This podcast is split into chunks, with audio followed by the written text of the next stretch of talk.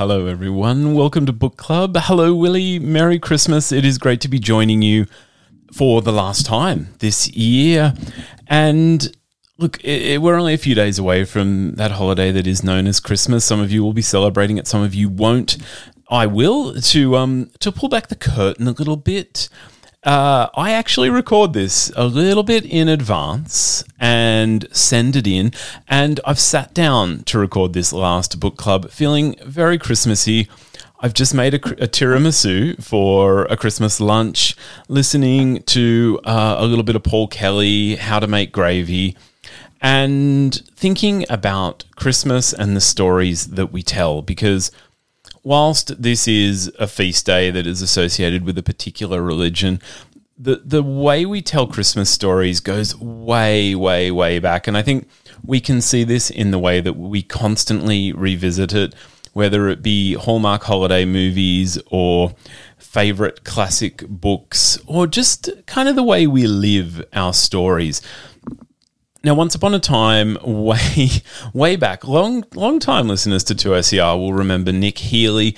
And Nick and I duked it out one Christmas over what a Christmas story was and and how we can really understand them. Because of course, there's a lot of Santa, there's a lot of reindeer, there's there's one uh, indomitable snowman, but what really makes a Christmas story harkens back to the origins of this feast day when in the northern hemisphere this is the winter solstice, the longest day of the year.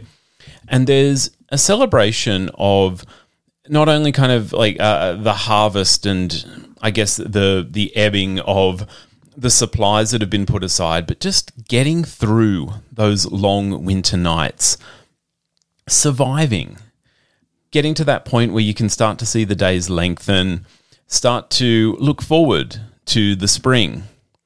Now, we here in a different hemisphere have, uh, I guess, a different perspective, but I, I think it's no less relevant, particularly this year, particularly these last two or three Christmases where there can definitely be a feeling of having gone through a very long period and wanting to get to that point, that that long day, that day that seems never ending, but beyond it you can you can feel a little bit more hopeful.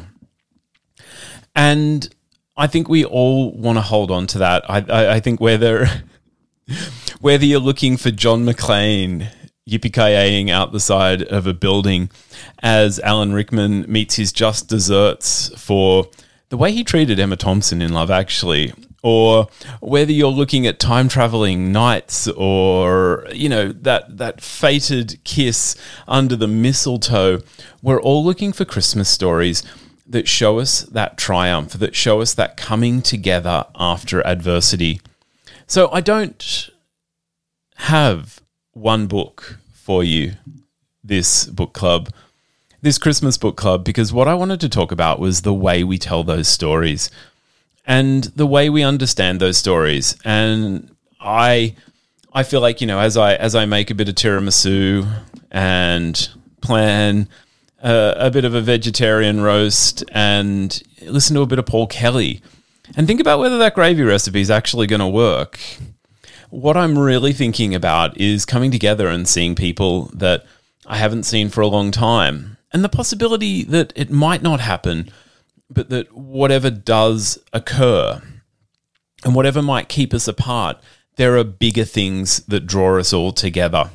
So I'm going to wish you all a Merry Christmas. I'm going to wish you a happy holiday. I'm going to I, want to wish, however you choose to celebrate, and if you have a little bit of time or if you don't have a little bit of time, I hope you have people around to tell stories with.